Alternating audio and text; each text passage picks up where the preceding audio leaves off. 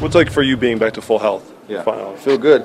Um, you know, just uh, it's just comes down to you know getting those reps again, getting those practice reps, and um, you know, um, I, I feel good. I feel good. I'm excited to be back and um, take the, like I said earlier, pick up where I left off. Like Tim was saying, your best games are coming against Dallas. Mm-hmm. So what's it like, the fact that, you know, coaches need more production from the linebacker position, you're one of the captains on this team, you're back to full health, mm-hmm. and, hey, first place in the division's yeah. on the yeah. line. I mean, I'm, I'm excited. Like I said, I love playing Dallas. I love everything about this game, this rivalry, and um, I'm, it's going to be fun. I'm excited. I can't wait. Jim and Doug both said the linebackers need to play better as a group. I mean, what, what's your reaction to that?